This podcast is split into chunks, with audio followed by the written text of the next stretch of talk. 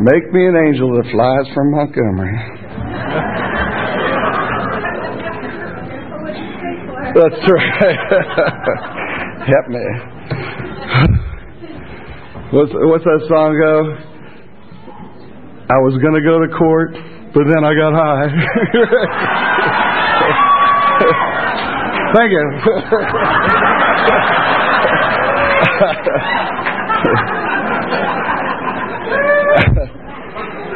So I thought we'd do the recovery version of that song.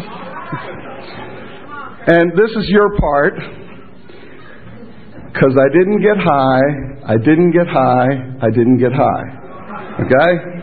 Let's practice that. Ready?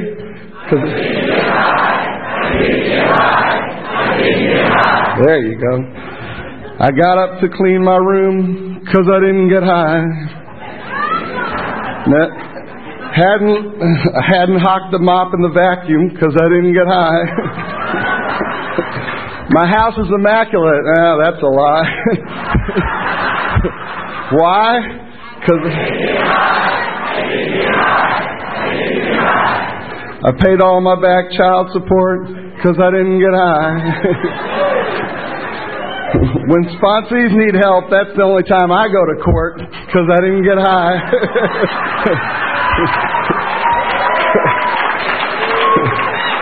Got no legal problems, marital, IRS, and you know why.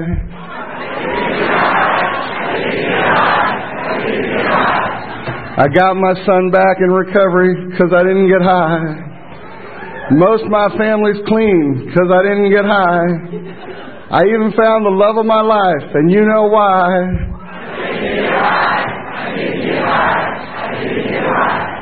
I've got purpose in my life today because I didn't get high. I walk with a loving God because I didn't get high. And I picked up my double digit coin. And you know why. Thanks.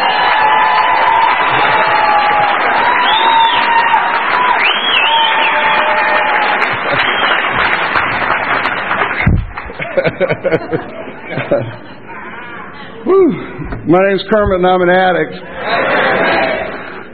Me llamo Kermit un adicto. See? Did I get that right? Nobody said hello. in uh, in France, it's Mon homme Kermit je suis dépendant. They're dependents over there. In uh, yeah, in Germany, it's Ich heiße Kermit, ich bin süchtig. We're Zushtiks in Germany. In, in Israel, it's Kermit Mahor. well, uh, in, in Turkey, it's Beni Adam Kermit Ben Bir Bulim Liam. As this is the good one. In Greece, it's uh, Milena Kermit Ime Narcomanis. I said to him, Narcomanis, what's that? He said, narcotic maniac.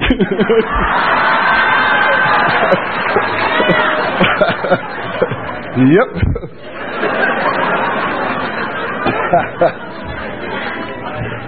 And I got to speak in Hawaii. There were some people from Japan, and I said, "Well, well, how do you say my name's Kermit in Japanese?" You know, I'm an addict. And she went, "I went, did you make it shorter?" she said, "She said Yakachu Kermit." I said, "Okay, Yaka, what's that?" She said, "Narcotic." I said, "Narcotic Kermit." Yep.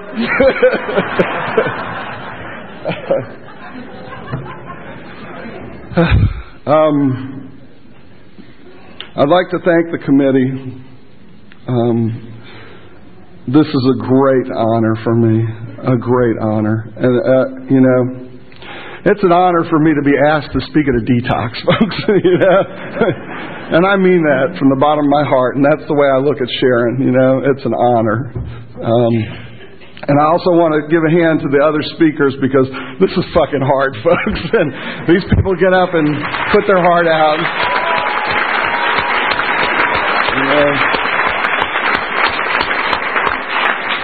And, and I've heard some wonderful messages here this weekend.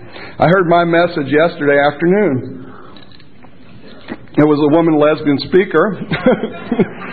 and she she said she was Jewish from New York and went to summer camp.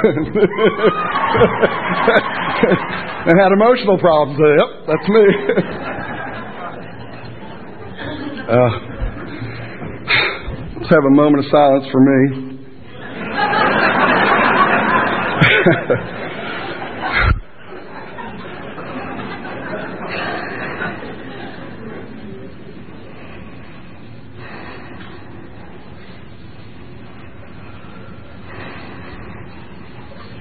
Thanks.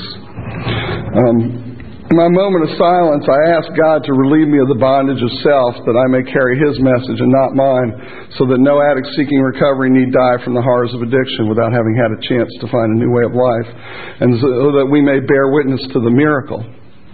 And the miracle is when one heart touches another. one. you know, I um, I walked into my first 12 step meeting in August of 1979. I was in a treatment center wearing what the well dressed addict wears blue pajamas.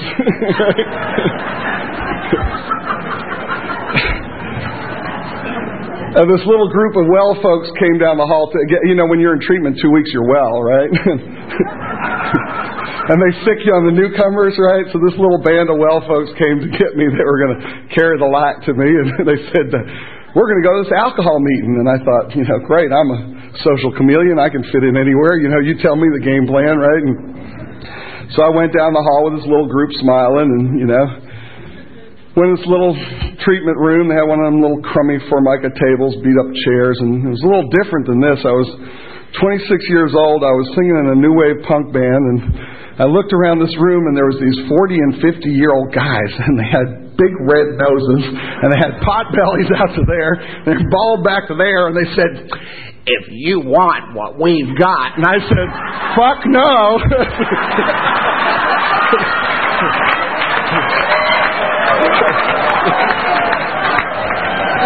I said, I'd be willing to go to any lake not to catch that, whatever it is.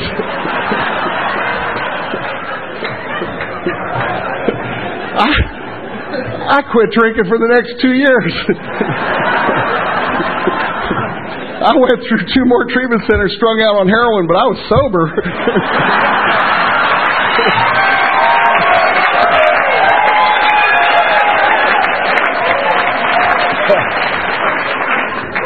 oh, God. Help me.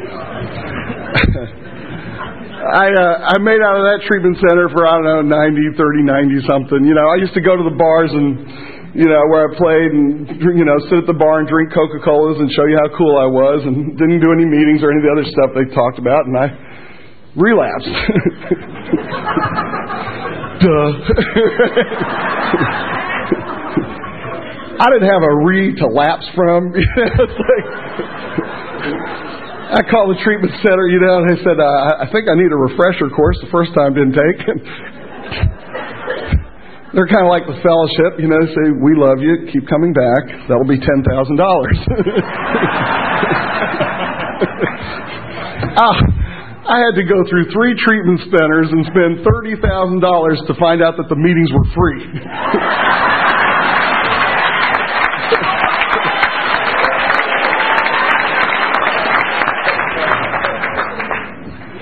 So here I am in my second treatment center. What a treat. I was in there for about two weeks, so I was well. Right? Met a girl in there for drug addiction and other symptoms. I found out what the other symptoms were.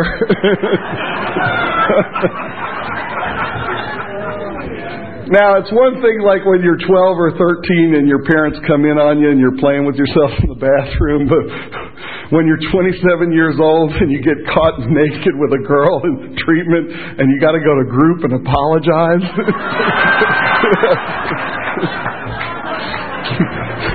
I'm sorry I threatened her sobriety. we'll sit on other sides of the couch. Can I stay? selfless service.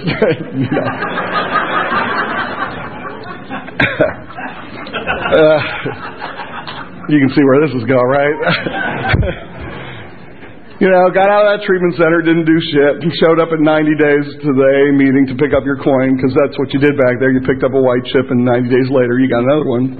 And uh, I, uh, you know, I picked up again, and it was always something innocuous. It was no big deal, you know. I wasn't sticking needles in my arm. It wasn't this. It wasn't that. It was just, it was just a joint. It was just, a joint. It's just a joint. It's a joint. It's a joint. and uh, you know, one turned into this and that, and you know, I had uh, was my son. I'd lost my son and my comic book store and my wife and you know all that stuff already, and. uh my my wife was up in Boston and I had moved to Virginia on a geographic and we were supposed to meet up there and I was going to get my son for the summer. It was my brother's high school graduation and I came up early.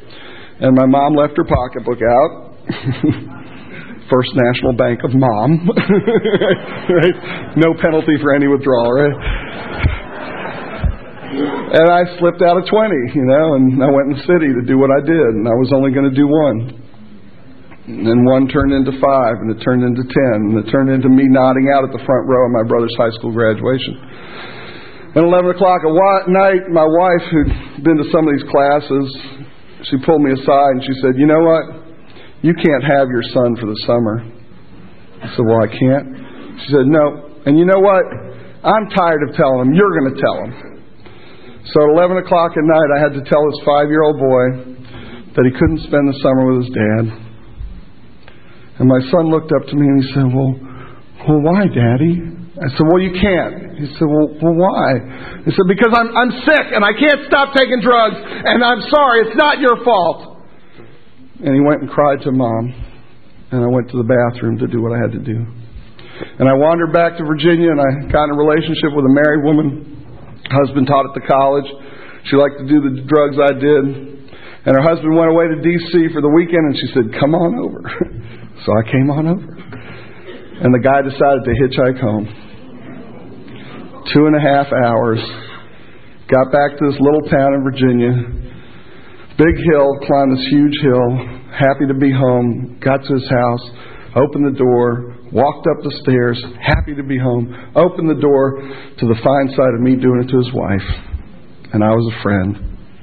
He said, Get out! I got out. I went out back and I sat down in my car and I had all those feelings that we have at the bottom.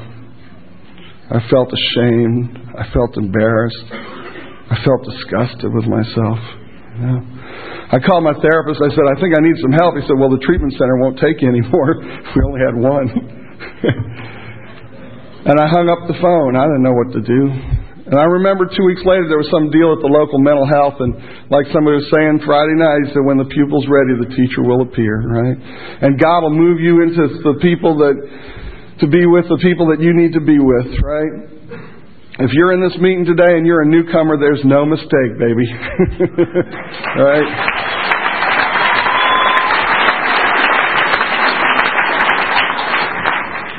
Right? Somebody's been praying for you. right? Um, and I remember there was a local mental health had some deal on it. You know, of course, it was five blocks from my house, right? And I wandered down there, and I got this counselor named Martin, and I walked in his office, and the first thing he says to me, he says, "You know Wes?" I said, "Yeah, he's my dealer." He said, "Well." I sent Wes to treatment at the beach, and he's got six months clean. and I thought, wonder why the dope was short. And he said, We're going to send you. And I was like, Oh, no, Martin, I can't go to treatment. You know, and I didn't have any fight left, you know. They just poured me into the car and drove me down. Across the state of Virginia to this little hole in the wall treatment center in Hampton, Virginia, where 30 days before I got there, they started the first NA meeting in that town, in that treatment center. Some people from Virginia Beach were doing H and I. They were bringing it over. I'm clean today through H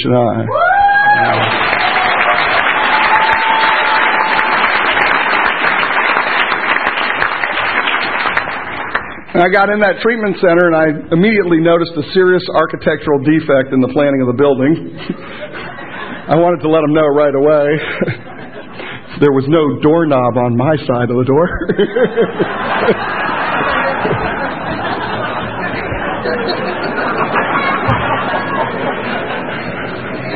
and uh, so I'm sitting here twitching and growling in my blue pajamas and, you know, feeling like, you know, three time loser. I'm never going to make it. And the little group of well people came down the hall to get me. and they said the words that were going to change my life. They said, Would you like to go to an NA meeting? I said, Yeah. You know, because I'd heard in, in the mountains where we went to meetings in AA that there was this place called Narcotics Anonymous. And uh, I walked into that meeting, and folks, I weighed a 100 pounds less than I do today. My skin was kind of yellow. My hair was matted up. My tooth was chipped in half. I had athlete's foot and God knows what else. When I, when I sat down in that meeting, I knew that the women were checking me out.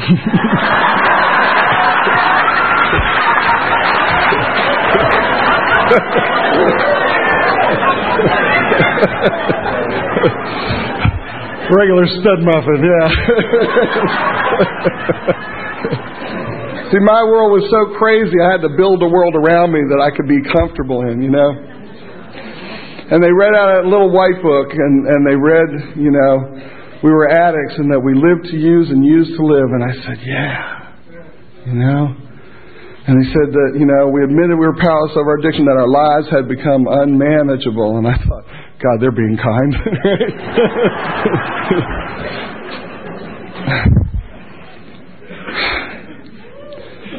you know, I, I, I went through treatment the way I always do treatment.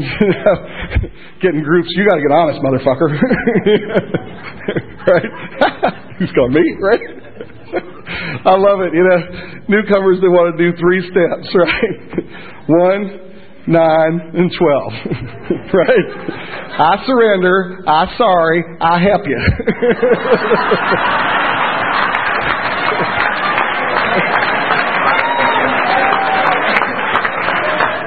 Right? Oh, you see these guys at the, you know, the, I do H and I, and I'm in the treatment center, and through the whole meeting, these guys in the front row with his hand up like a Horshack, you know, ooh, ooh, pick, pick, pick. so you pick him, right? You know what he's going to say, right? And he gets up there. Uh, I've been working my first three steps with my sponsor, been making amends to my family, getting ready to do my fourth step. These have been the best two days of my life.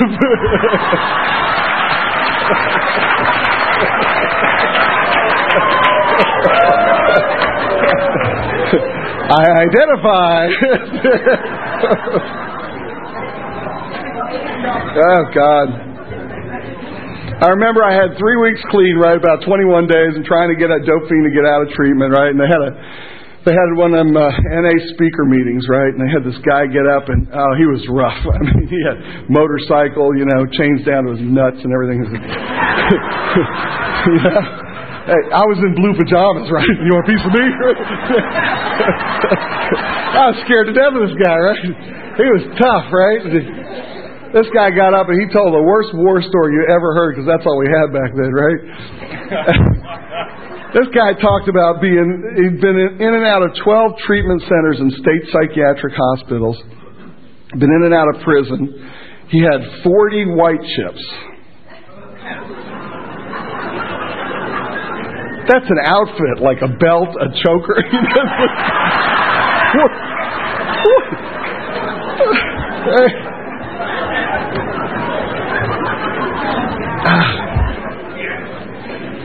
You know, and they at at the end of the meeting he sat back down and and they called him back up and they gave him his one year medallion. Yeah. You know, I thought, a year, that's forever. you know, I thought, if that son of a bitch can stay clean, so can I. That son of a bitch is Billy E., and this year he celebrated 21 years clean in Narcotics Anonymous. Yeah. So I got to the end of my treatment stay, and I, you know, doing it my way still, right? And I, you know, I, I decided, you know, that um, I should speak to my higher power about this because they wanted me to go to halfway house for six months. So I decided to call on my higher power. I, her name's Patty. Do you know? I called my girlfriend up. I said, I think I should go to the halfway house for six months. She said, Oh no, you have to come home. I cry all the way. You know, I said, What should I tell him? She said, Tell him you made your mind up. so I went back to group. I've made my mind up.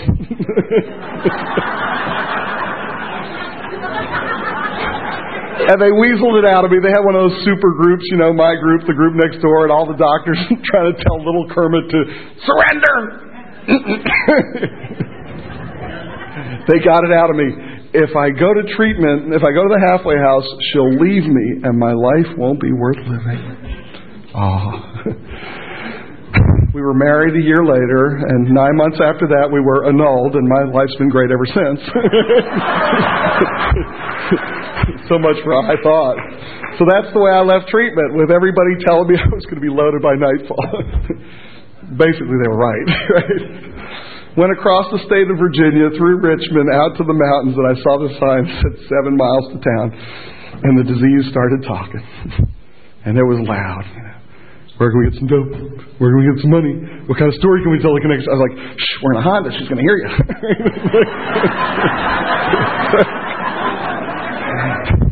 I moved out of my brother's house because he was shooting heroin, so I moved in. I made, moved in with, decided to move in with my best friend who was only dealing cocaine.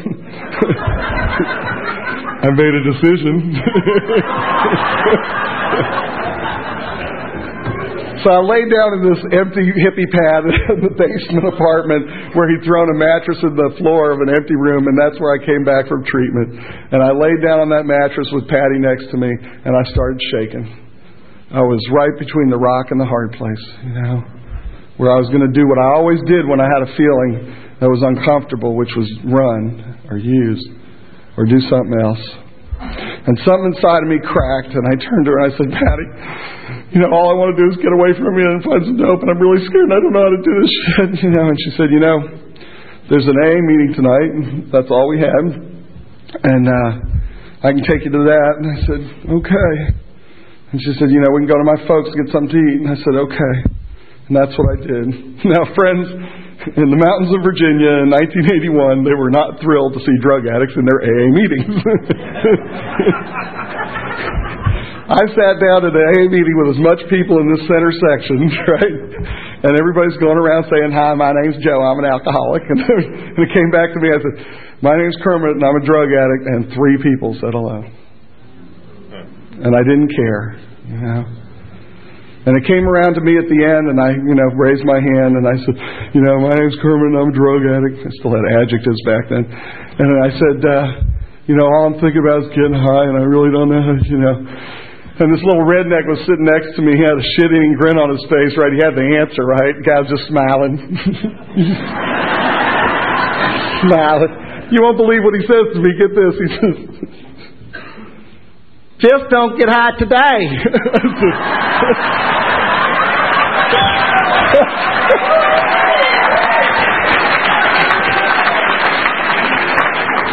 I said, I said, run that by me again. You mean till I go to bed? He said, yeah. I said, oh, I wonder why I didn't think of that.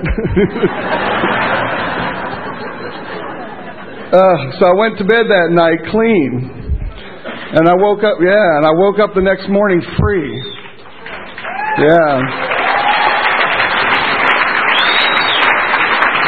And I, I'm I'm not saying I hadn't had a burning desire to use since that day because I've had some barn burners, but but I knew without a shadow of a doubt that I never had to use again the rest of my life, one day at a time in the 12 step meetings.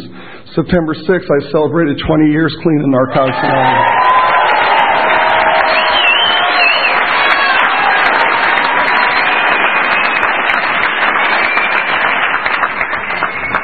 And I made a second surrender that next morning, and that was the second half of the first step.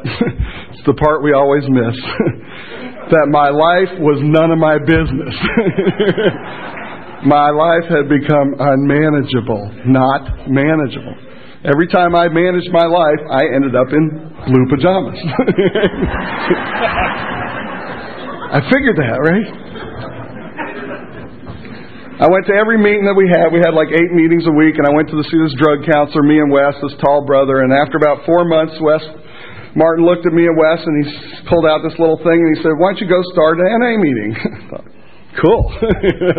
Wonder why I didn't think of that, you know? I, I love NA. Folks, I'm not a good leader, right? I'm not even a good follower. I get lost. But this guy gave us this thing, you know, this little kit, and I was on fire. I was the committee. I was the literature committee, the PI committee, the phone was at my. I was chairman of G and I, guilt and intimidation. it's my favorite committee. I see we have some local chapter presidents up here.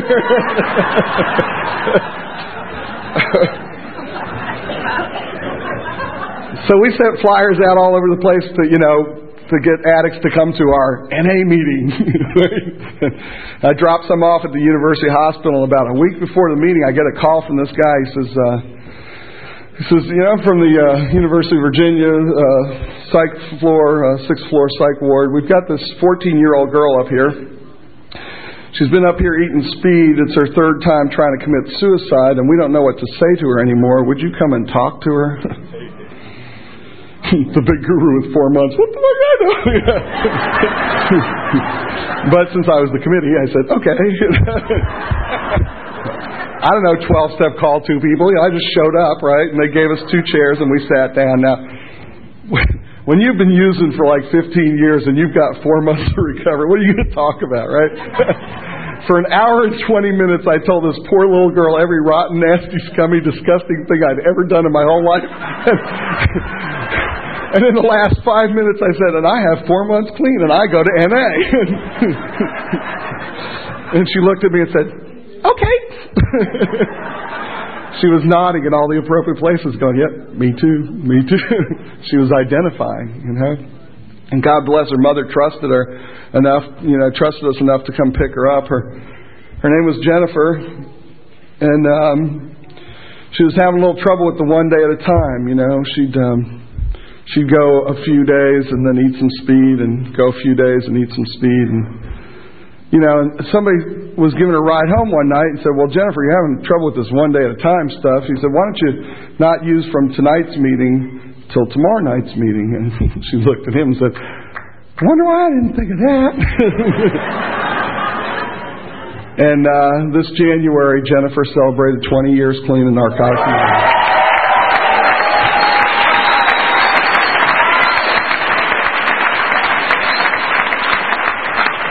we didn't, we didn't have any literature, you know, because I was the literature committee. I took the Who, What, How, Why pamphlet and made a hundred copies, and that was our literature. what, oh, and we had little poker chips. I got poker chips and put little NAs on. Bet your life on NA. Here, have a chip.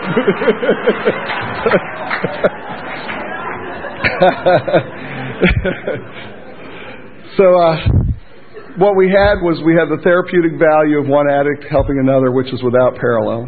Period.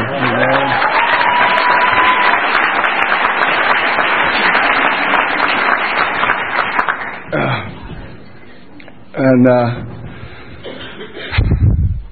I was uh, I had about nine months clean, and I decided with no sponsor that at nine months I should be on step three.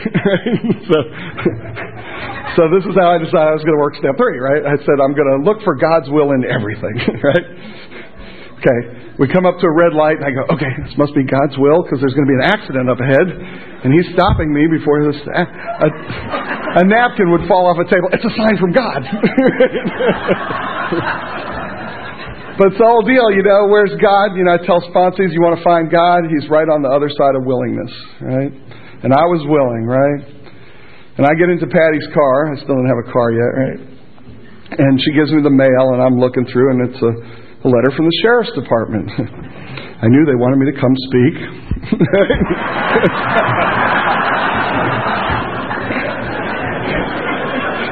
And I open up this letter, and it's a warrant, right? Something I know you guys never did, right? Writing checks knowing there's no funds in the account, right? So I'm mad, right? I'm doing all this good shit. I'm clean. I'm doing the NA stuff. And I, I take this letter, right? And I hold it up in the sky and I said, All right, God, what do you want me to do about this one? And the Beatles song, Let It Be, came on the radio. Speaking words of wisdom, let it be. I thought, Shit, I've heard from the Almighty, Paul McCartney.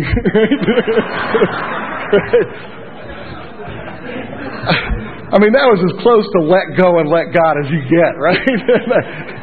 so I figured I'm going to let go and let God, right? I'm going to turn this problem over to God, and I'm going to act as if He's got it already taken care of, all right? And I'm just going to do the next right thing and you know not worry about it. And I did. I really let go and, until like the night before, and I started getting. And then the day of court, I was a nervous wreck, right? So went down to court and I sat in the back row where all the guilty people sit. Right?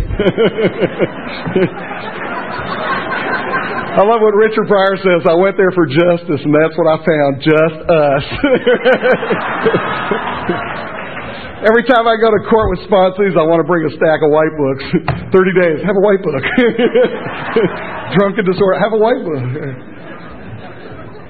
So I'm sitting in the back, right? They should, shouldn't they? Call the, call the PI committee. Let's get on this thing, right? So I'm sitting in the back, right, and I'm getting ready to do that long walk, right, because it's the judge. you know the judge. the one who said, if I see you here again in my court, I'm going to try you to the full. That judge. so I'm dressed nice. I got a suit on. I got my big book under my arm, right, and I'm, and I, and I'm doing the long walk, you know. God us strength. God us strength. I get up to the front, you know, he says, he says, Mr. Osborne, he said, you want to tell us something about this check? I said, well, Your Honor, I, he said, hold it. And he calls the lawyer over for Safeway and the supermarket chain, and he says, counselor, he says, do you recognize that this check's a year old? And the lawyer said, well, yes, Your Honor. He said, well, you can't prosecute this man in a criminal case for a check that's a year old. He said, well, I can't. He said, no. So now you can prosecute him in a civil suit unless, Mr. Osborne, you're here to pay what you owe. what do you think I said? yes, Your Honor, that's what I'm here to do. He said,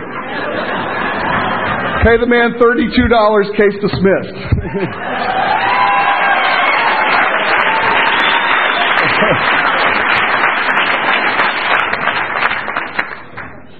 I have had a deep faith in the God of my understanding since that day. and honey, when the music plays, I listen. uh, I uh, I got all involved in service, group, area, region, world, cat, dog, anything they give me a title for, right? and uh, ran all over the place and. Uh, I uh, I hit, I hit an emotional bottom at five years, completely crazy, right? Nuts, you know, lots of shopping, right? Please, five credit cards, right? Up to limit, three times, right? Too good, right? what do you call that? Poly addicted, right? Polyurethane.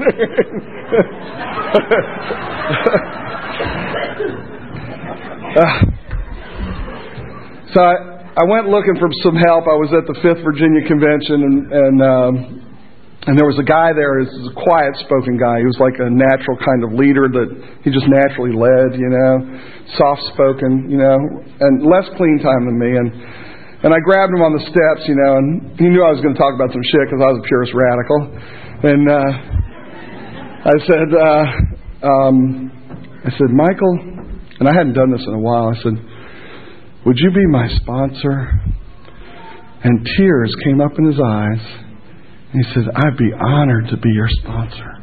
Honored. I mean, that's the kind of guy he was, right? He says, Where are you at with these steps? I said, I don't know. Seven? One? You tell me. I'm. He said, "Well, you know, what's the what's the last thing you've done?" And I said, "Well, I wrote out the first three steps. And I sent them to my sponsor in Tennessee. I had a sponsor 900 miles away, right?" And uh, and he said, "Good." He said, "We're going to do a fourth step." I said, "Great! I can screw up for a year now, baby. Give me that pamphlet with the 500 questions about your mother's sex life and everything." we had a killer four step back then, right? and, you know, and I thought I was going to hide. He said, No, no. He said, I just want you to write about three things. I said, Three things? Shit. Said, What's that? He said, Resentment, sex, and fear. So I could do that in a sentence. I was resentful and fearful that my wife wouldn't give me sex.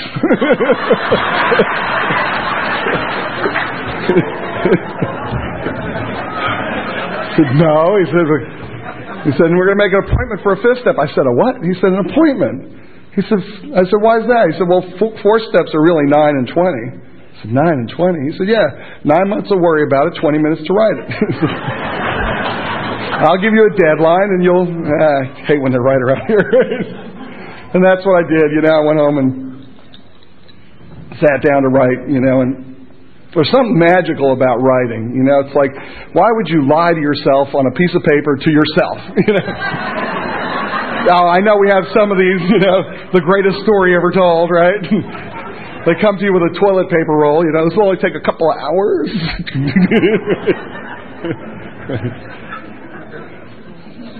so I started writing, you know, and I was doing travel agent stuff, so I was typing and, you know, and I, and I started writing. I said, I felt abandoned when Georgie left home, and I started to cry. And that had happened when I was like 14 years old. My older sister had moved out. And, uh, you know, my house. Let me tell you about my family. this is our theme song. Doodly doo. Doodly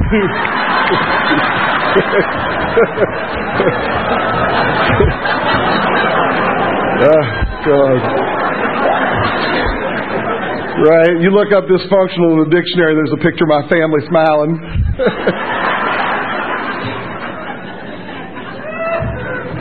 oh, God. So I wrote out this inventory and I got to the end and I sat down. Michael did this, you know, setup for a fifth step at a botanical garden at sunset, you know, and a setups, right? I, I tell you, the best story I ever heard about a fifth step, right? This, this guy's, this guy's doing his fifth step with a sponsor, and the sponsor says, you know, read what's on the paper and add on, and the sponsor's reading, and he's adding, and he's reading, and he's adding, and he's eight hours of reading. And it finally finishes, and the sponsor says, is that it? And the guy says, yep, that's it. He says, you sure? He says, yep, yep, nothing else. That, that's it. He says, you sure? He says, yep, yep. So, well, give me a hug. I'll see you at the meeting. And sponsor starts to leave his sponsor's apartment. He gets almost out to the door, and he yells back the one thing. He says, I fucked a chicken. and his sponsor yells back, Did yours die too?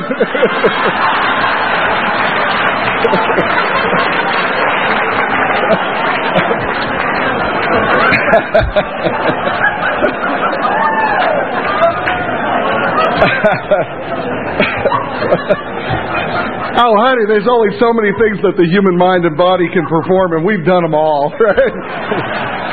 so if you think your stuff's so weird that you're going to be rejected, forget it.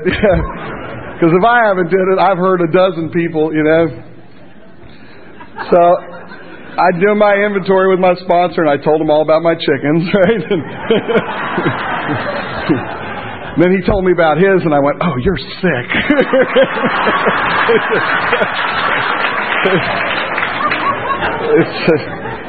So yeah, so are you, my friend, and that's why we're working these steps, right?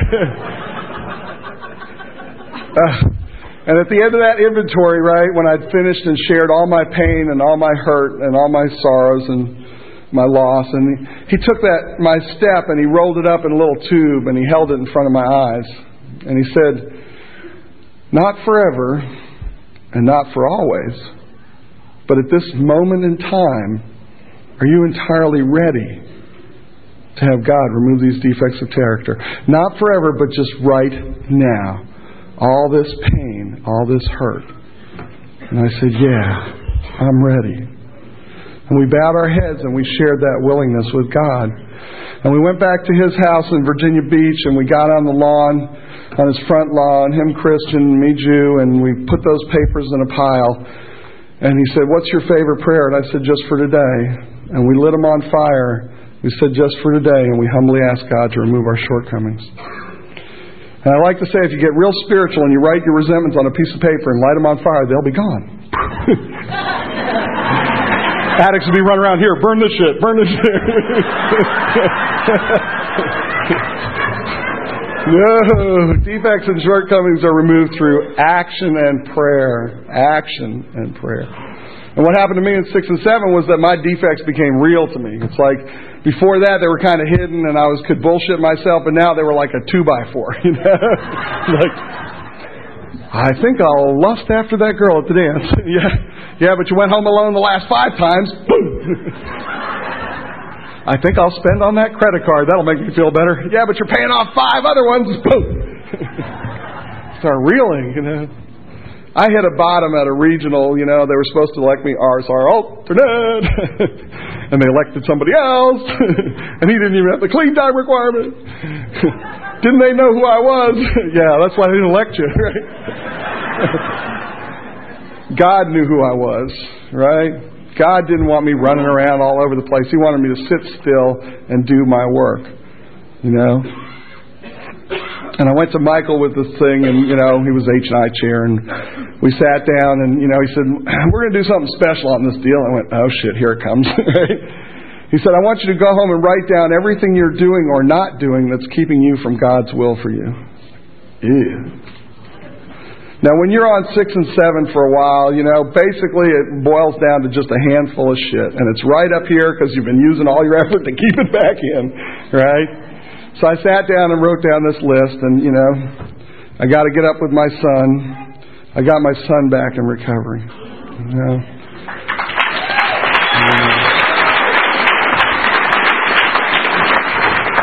You know, my wife had married my my running partner. They were both trashed all the time, and I was in recovery and wasn't ready and couldn't take care of them. And God brought a woman into my life and the next day or the next week that she had decided that she was going to move in with me, my ex called me and said, I have to go to treatment. Would you take your son back? I didn't have to serve papers. I didn't have to do nothing. God said, Here. Yeah. And yeah.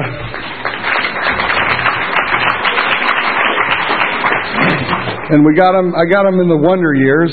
it was a wonder I didn't kill him. you know, because he was full of resentment, I was full of resentment. We had to grow up together, you know. And that's one of my sad dilemmas, you know. It's like I want to say that Narcotics Anonymous saved my life and transformed my life so much that it saved my son's life and transformed my son. My son is manic depressive. And this just happened in the last like four years. And um, like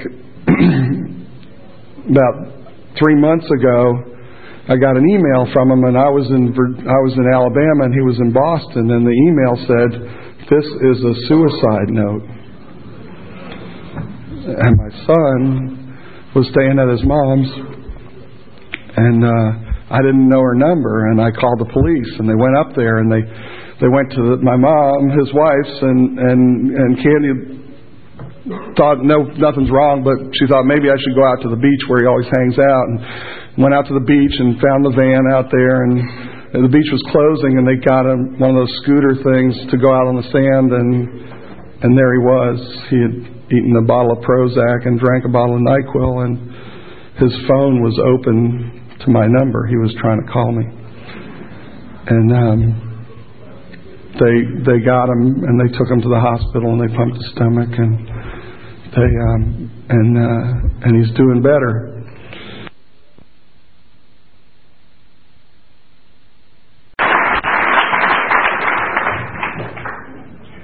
Um, I, um, you know, I was, I looked at this list and it was, you know, I got to get up in the morning with my son and stay up. I would get up and wake him up and then go to sleep on the couch, you know. Um, and, you know, I got to quit procrastinating. Why put off till tomorrow what you can put off till the day after tomorrow, right? yeah. That was my biggest. Oh, if you stop procrastinating, if you just did everything today, you know, instead of when it needed to be done, guess what? You'd be happy, joyous, and free. oh no, we can't do that because then the negative committee. and you know, there's a couple other ones. I got to quit playing with myself. I did that every day, whether I needed it or not, right? Oh, I just mentioned that because always at the end of the convention, somebody comes up to me, man, I really got to talk to you about this problem I'm having. I was wondering, could you lend me a hand? I don't think so. But I put all this stuff on that list and I looked at it and I went, nah. put it down. I woke up the next morning and I said, that's it. I surrender. I'm tired running my game for the glorious ability to be right. Oh, yeah, old Kermit killed himself. Yeah, but he was right. Willing to go to any length just to be right. Yeah.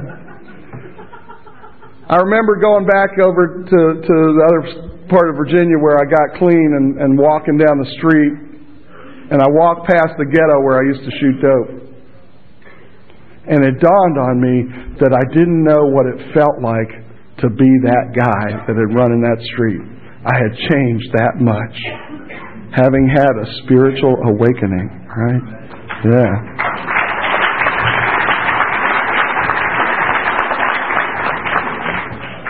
I made a list of all persons who had harmed me, and I made sure they made amends to me. No. I made a list. I went over with my sponsor, and I went, you know, a bunch of them were in New York City, so I actually flew up to see them, and my grandmother was here, my brother was here, my sister was there, and I did them one, two, three, and there was an NA meeting down at the in uh, St. Mark's Place in the village, and I had it set up that I could go to the How Club, boom, boom, boom, and recovery. And I left my brother, and I went down to the How Club, and I got out of the cab, and walking down the street was a girl from summer camp that was a lot younger than me, that I was taken advantage of when we were kids. She was in recovery. And I said, Okay, God. And Amy and I sat down on a seat right next to the How Club, and I got to make amends to her. Um,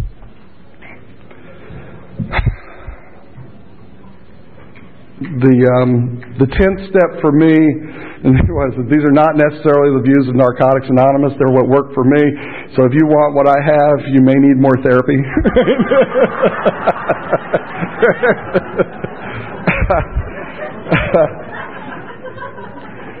right. I was listening to this guy in 1982 at the in Georgia convention, you know, and he said, "Man, if you want what I got, get off your ass and get it." Right? And I said, "Shit, this must be a real drug addict." I um, you know, ten step for me is where I go deep inside and I heal everything. You know, I go all the way back to my childhood and I heal all of it. You know, it's like a deeper working of my sixth and seventh step. You know, and um, you know, I grew up. My father was a, a rich cigar smoking lawyer, and he disappeared at a very early age, and I, so I was basically raised by my mother. When my father left, my mother was a depressive. She let the house go to pieces, and she let the cats and dogs shit and piss all over the house, and didn't clean up after them. And we lived in one of the wealthiest suburbs in New York and everybody else's home was manicured lawns, manicured kids, manicured everything, you know. And I was from the crazy house, you know. Um, later on, when I went away to school, the dog uh, fell in the pool that hadn't been any water in it for years, and he died. A Great Dane, and she left him there for a year until the SPCA came and picked him up. My stepmother, my father got married to my stepmother, and on a trip back from private school one time, they pulled out a joint. and I got high the first time with my parents, right? And my stepmother and I became fast bonded buddies. We were pals, we were tight. And we had a little baby brother, Michael. He's five years old, cute, blonde haired, cute, cute, cute, fun, loving, smiley, happy all the time kid. We all loved him. And and Dad had an apartment in the Bronx, and and Michael was sitting on the ledge, and he heard a siren, and he wanted to see what it was. He put his hand on the screen, and the ledge, the screen fell through. He dropped 13 floors and died. And my stepmother, the only one that was in my corner, she picked up a bottle and drank a fifth a day for the next 20 years until it killed her. She ended up bleeding and hemorrhaging to death in an apartment in Queens because nobody would go to her anymore. Yeah.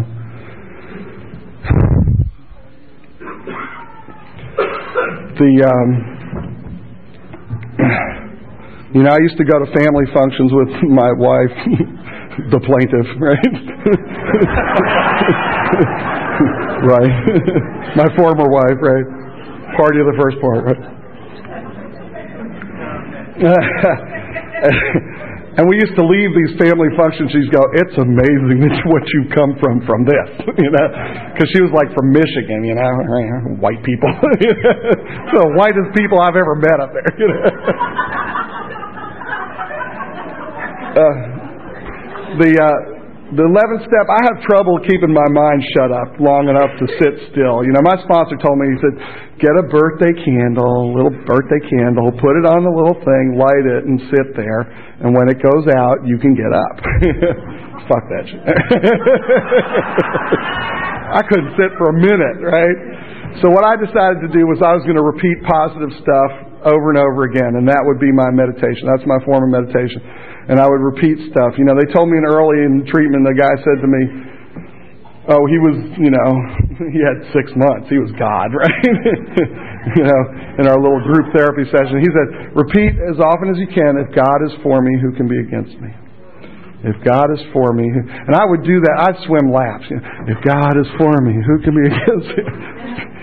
and I realized after about 10 or 11 years, I thought one day, if God is for me, why am I against me? Hello.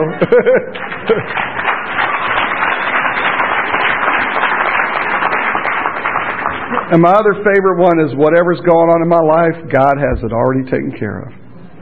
Yeah, I like that. I mean, I just repeat it and repeat it. I tells people. um, you know, I was thinking about this. The 12th step is the spiritual principle behind the 12th step is unconditional love, right? We always say that. We always say nobody talks about it. You know, I finally realized that when you surrender and you get rid of defects of character and you get rid of your shortcomings, you get rid of all that shit, you don't have any more conditions on helping somebody. You know? I will help you regardless of whether you're trying to screw my wife, regardless of whether you've been in this thing or you've got that color or you've got this scent or you've got this shit or you or you might want my money or you might want you know, there are no conditions on my love. I will carry the message to anybody who wants it. You know?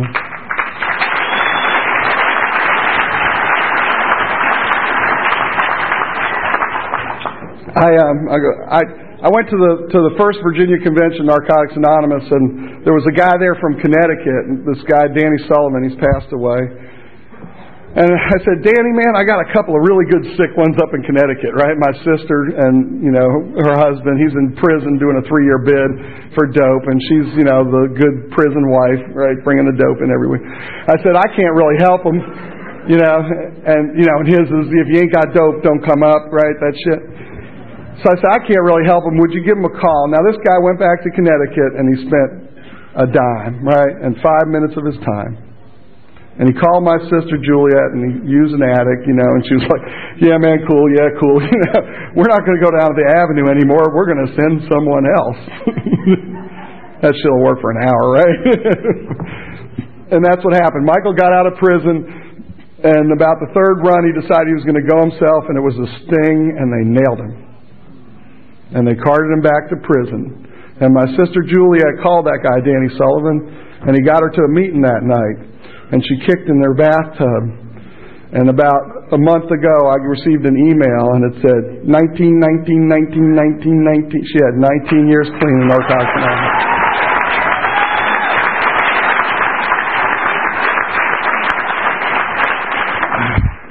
My father remarried. His stepmother's got 16 years clean in Narcotics Anonymous. My my youngest brother has just celebrated 10 years clean. and my two sisters in the last uh, 90 days both picked up white chips. Uh,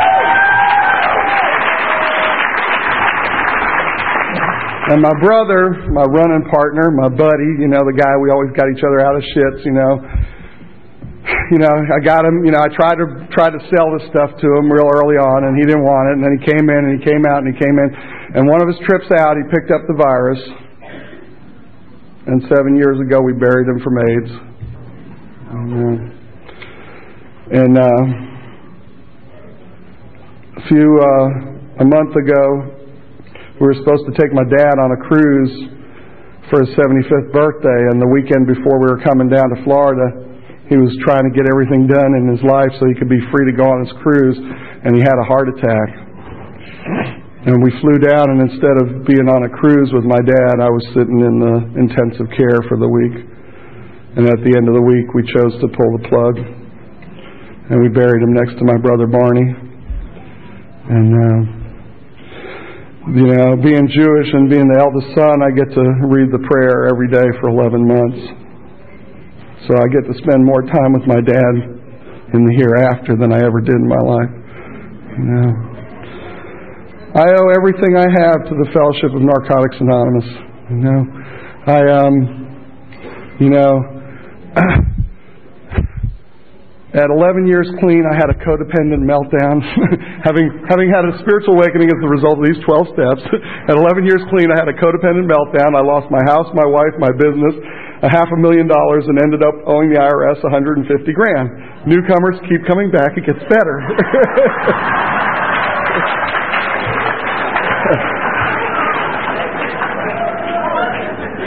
And all this pain, right, drove me to go deal with my childhood, right? And when all this work was done, I left Virginia. I went to New York, and uh, and on a retreat back in Virginia, I met this young lady who had her life was falling apart, and and she asked me if she could call me because she wanted to know how I'd gotten from divorce to happy in a year. Right? Always looking for the quick out, right? and uh, so she just called me, and we were just sharing one addict to another, you know. And she said, you know, her mom died, and she was an only child, and her mom was the most important thing in her life, and and uh, she was crying every day, and uh, decided to treat herself like a newcomer. Just go to meetings, take suggestions, use phone numbers, lean up against people, and ask for help. You know, she had, you know, I don't know, eight, nine years clean at the time. And um, she went to a meeting one night and she was sitting afterwards and this guy Omar was, you know, one of the leaders in Baltimore, he said, you know, she said to him, I don't know, Omar, you know, maybe maybe God has some plan for me, but I don't know. And Omar looked at her and he said, Jamise, God most certainly has a plan for you and it's better than anything you could ever dream of. And yeah, and she she hung on to that, you know she hung on to that, just those words, you know, and, and would, you know, sometimes she'd sit up at night, she said, you know, God, if you got a plan for me, you better fucking reveal it pretty soon, because I don't know how much more I got, you know. And, uh, you know, we got together for a weekend, and man, wow. I started asking her to marry me that weekend, right? You know, and when you tell the, you know, NA people, you know, I wanted to get married right away, they go, oh, the negative committee shows up. Oh, you can't do that. You got to know for six months, find out who she really is. when God touches two people's hearts like He's touched ours, there's no maybe about it. Yep.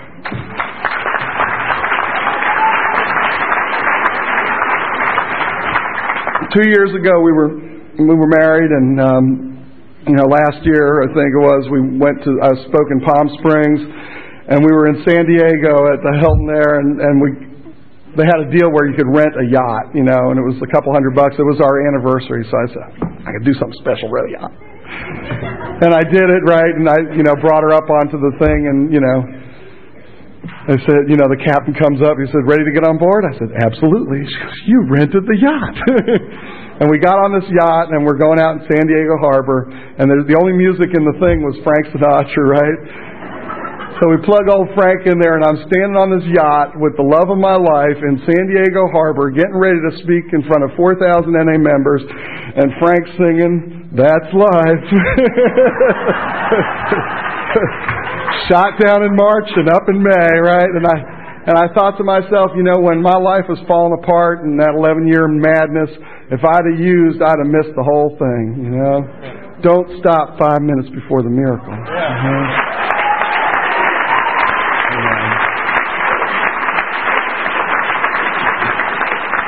Like I said, I'm going to wind this up. Everything I owe, everything I have, I owe to the Fellowship of Narcotics Anonymous. You know, my health, my sanity, my wife, my family, everything I have, I owe to Narcotics Anonymous and the loving God. And when somebody asks me to do something for NA, I don't have the heart to say no. You know? I went to a convention in Georgia in 1982, and this woman from Nashville was there, and she sang a song, and and it was so beautiful and it was so meaning. I said, I said, Gail, can I use that in my talk? She said, Oh, it's a gift from God. Pass it on. And it sums up everything that I believe about Narcotics Anonymous. And it's called The Last Time I Saw Michael. Someone introduced us somewhere. I don't remember now. I guess we started talking, but I don't know what about. Michael was from Florida by way of NYC, and from that moment on, he became a friend to me. Well, we always used to see him, and sometimes we'd drop by, and every time he'd be alone, just trying to get high. The high was never high enough. He tried day after day, and helplessly I watched his spirit simply slip away. God, he used to sit and brag the money and the dope he had, but I just can't forget how sad Michael looked to me. Well, I read the evening papers, they called it heart attack, but I know damn full and well he overdosed on smack. So now the party's over. They've gone and rented out his space. I never will quite forget the look on Michael's face. God, he used to sit and brag the money and the dope he had, but I just can't forget how sad Michael looked to me. Or like to say in closing, the story's sad but true. And somewhere lives a Michael in me and all of you. And I am deeply grateful for what I have today, because I would be where he is if it wasn't for NA.